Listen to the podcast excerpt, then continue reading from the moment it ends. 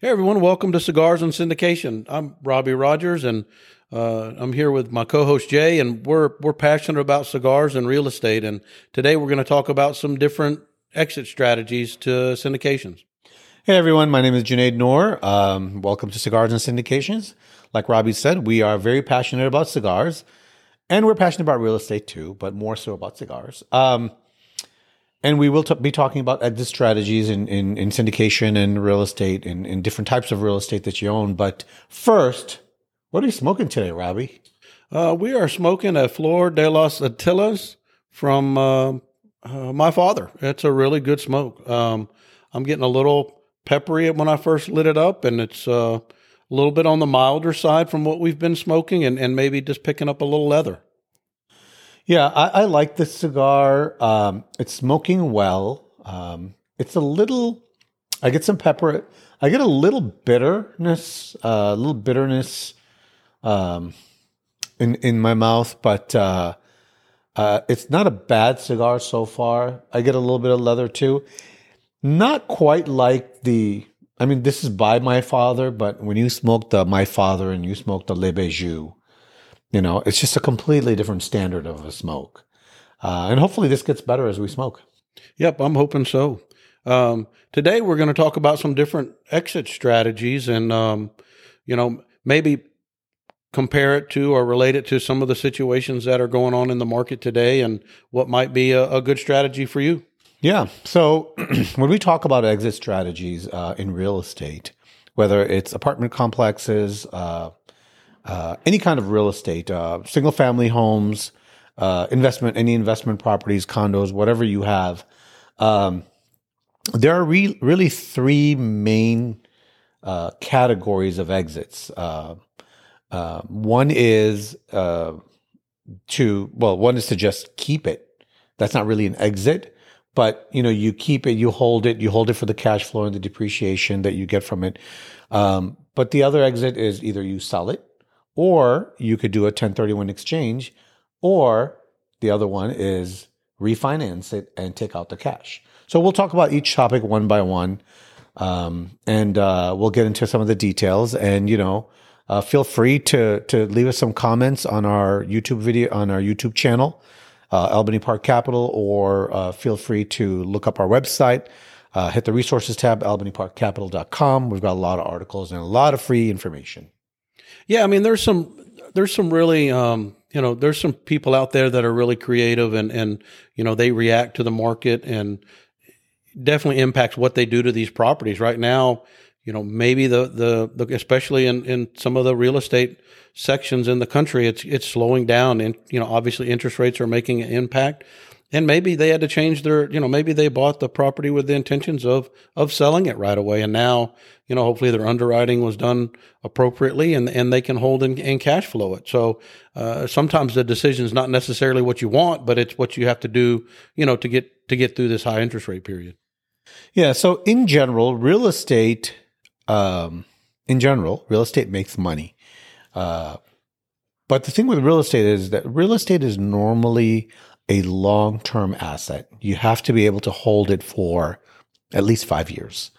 Um, the the issue where people lose money on real estate is they underestimated remodeling costs or they overestimated the resale value of the real estate, uh, or they didn't plan for some other eventuality or some other emergency and they have to sell at a fire sale. That's where people lose money on it. But that aside, um, you know, assuming that you don't have to sell your real estate, uh, this is a great time to hold because uh, as interest rates increase and as inflation, and inflation is going down a little bit, but it's still at around 4%, asset values always go up with inflation. So, you know, in an inflationary environment, you want to hold your assets. Rental values will go up and because of that the values of the assets will go up. Right. So i mean so you're you're you know hopefully breaking even or making a little money on the rent and getting that three four five percent appreciation in property value um, so that you're you're actually realizing some gains you know even though it may not have been your your plan ultimately. So exit strategies go back to what is your overall strategy right? Hopefully it's it, you know you you don't have to sell in a fire sale. So your overall strategy uh, has to align with uh, your your real estate. You know, like if you have real estate, if you have any stocks, if you have investments in any other businesses. So all of that has to come together. Uh, and you should talk to your tax professional about this because they can help you align your strategies because, uh, you know, stock portfolios and your ordinary income, um, whether it's W 2 or from a business and your real estate, uh, passive uh, investment income, they're all taxed differently and they're all in different buckets, right? Um, so, it, it has to align with your overall strategy. So one of the strategies is I'm going to keep it and I'm going to uh, get the cash flow from it. And then I will also be able to use the depreciation against other real estate investment or other passive investment that I have so that it evens out and I don't have to really pay taxes. Well, that kind of leads up to the what you had mentioned earlier with the in regards to the the 1031. You know, if taxes are one of your concerns, and and you know you've invested and and have a similar project that you can invest in again at a at, at a potential sale, you know, taxes are are a, a good strategy. You know, and if you can save money and and avoid some taxes by using a 1031, by all means. So yeah, you know, a 1031 uh, strategy is a, is a really good strategy, and you know, uh, in general, um, you know, if you sell a property, you have the IRS requires that you know you identify a new property within 45 days, and then um, you close on that property within 180 days. that's right. Um, and uh, there are some ways you can try to extend those dates. You know, you can delay the sale, or if you know uh, you know, once your um, your the property that you're selling is under contract, you can start looking for a new property right away. Because usually when a property comes under contract, you know, appraisal, financing, you know, commercial properties will require environmental reports, all these other reports. Sometimes that takes three months. So you can actually add three months to that uh, 45 day deadline because it's from the date of sale. And so the way it works is you you sell your property. Uh, let's say you bought your property for a hundred thousand, and you sell it for two hundred thousand. Now you have a hundred thousand dollar gain. If you don't do anything, that gain gets taxed. 15 or 20 percent, depending on your your uh, the type of property and and the the capital gains tax bracket you fall into. Uh, but if you do a 1031 exchange, that means you go and you buy another property for two hundred thousand dollars. So you bought the first one at 100, you sold this one for 200. You got to you got to buy at least a $200,000 property. Um so that $100,000 gain gets rolled into the $200,000. And so that's not taxable. And then it gets a little bit more complicated because any depreciation you took has to be recaptured. That gets rolled in as well. And so we, you get what's called a stepped up basis. So the basis of a property is whatever you paid for the property plus any depreciation recaptures or any capital gains recaptures. It gets a little bit complicated. And again, you know, it's not something that you can pick up your TurboTax and try and figure it out on your own. And believe me, there are some people who try to do this. And I, you know, being an accountant myself, being a CPA myself, told them, hey, get a tax advisor is not something you're going to be able to figure out yourself. Yeah, and there's some there's some syndicators out there that specialize in 1031s, and and you know if that's your game, then you know I you know try to align with those groups because it is it timing is crucial. Uh, you have to have multiple opportunities um, in front of you because you know 45 days in, in the real estate world is not a long time. 180 days to get it closed is not a long time. So you really need somebody that specializes in that and, and really understands it. Yeah, and you know, uh, this is one of the strategies of building wealth is um, keep buying real estate, keep doing a 1031 exchange, and keep building up uh, the the gain in your property values without having to pay taxes. So this is a very good wealth uh, preservation strategy. Well, ultimately, you know, and you may not know the answer. They may need to call their tax advisor let's say four projects down, you decide do you only pay taxes based on the amount you pull out? Um, no. So there are there are a lot of different exit strat- uh, strategies outside of the 1031, uh, but mainly the way people do it, and and then then it's going to get into real, uh, it's going to get into estate planning, right? So if you have an LLC, you can start distributing the shares to your children. Um, you know, if you pass away, the your children get that uh, that uh, property with the stepped up basis as their basis, so they don't pay any taxes on it at all. Again, talk to your tax advisor. It becomes kind of complicated as it goes down, but you know, once you sit down with your tax advisor, you can plan out a strategy that'll work really well for you and preserve wealth.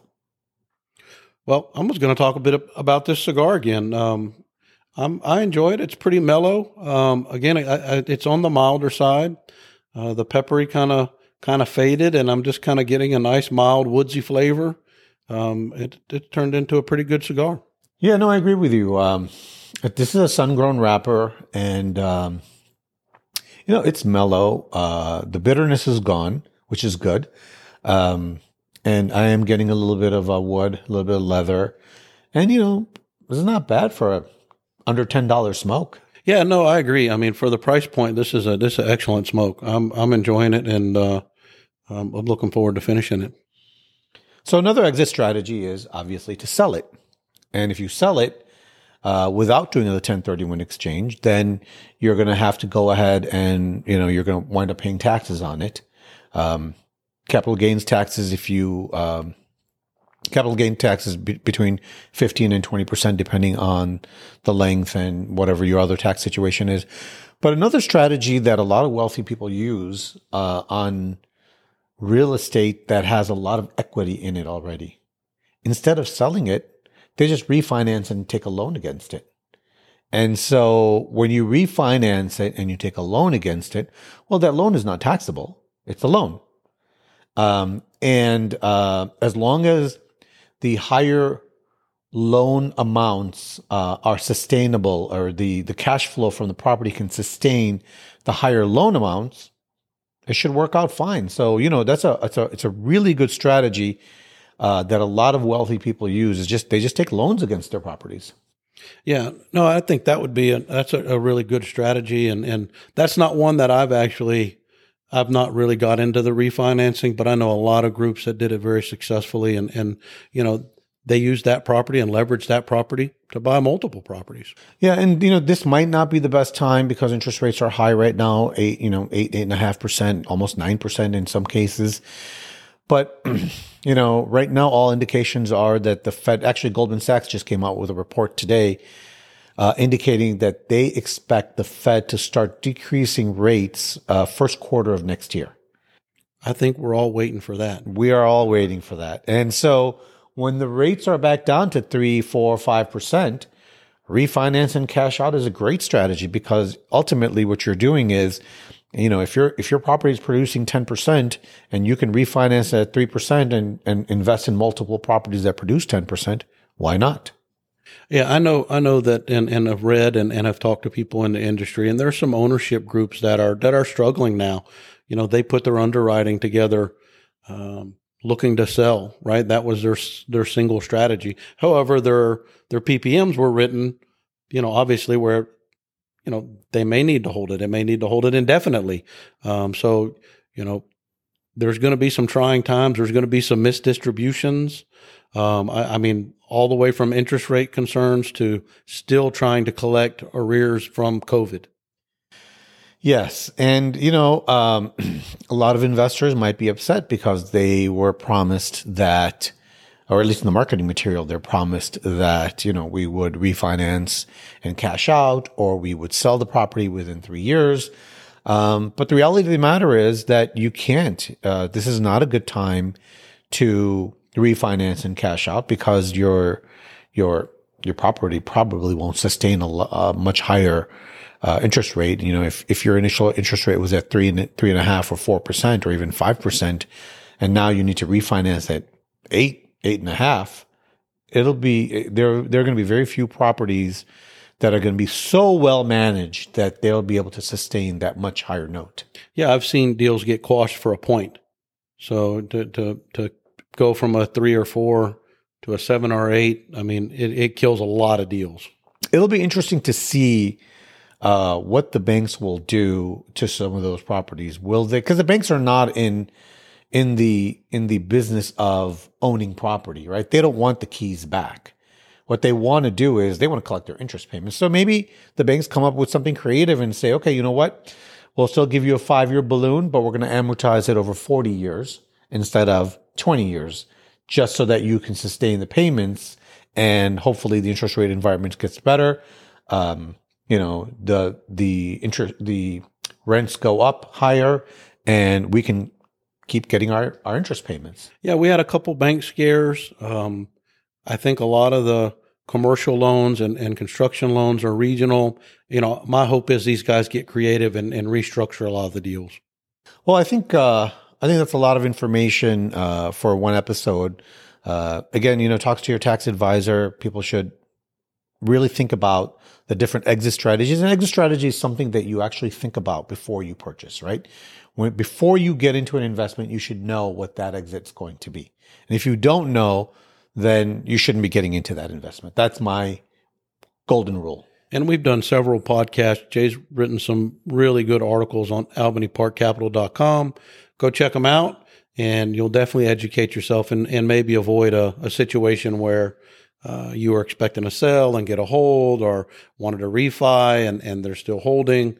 Uh, do your homework and uh, make sure you know your partners. Yeah. And, you know, uh, I love to have checklists. Uh, right before we end, I'm going to give everybody a homework assignment. Before you get into any kind of investment, have a checklist of all the due diligence that you're going to be doing. You know, uh, what the repair costs are going to be, what you expect to gain from it, what the depreciation is going to be, uh, what the loan costs are going to be. But one of the items that you should have on that checklist is how do I get out of this? What is my exit strategy? So whenever you're getting into an investment, make sure you have an exit strategy. And, you know, we hope you enjoyed this podcast. Like Robbie said, we have a lot of resources available, free articles on uh, albanyparkcapital.com. Hit the resources tab. Leave us some some comments if there's something you you want to you know you want us to talk about. If there's a cigar you want us to to try out, we'd be happy to uh, oblige. Hey guys, thanks for joining us, and look forward to, to seeing you next time.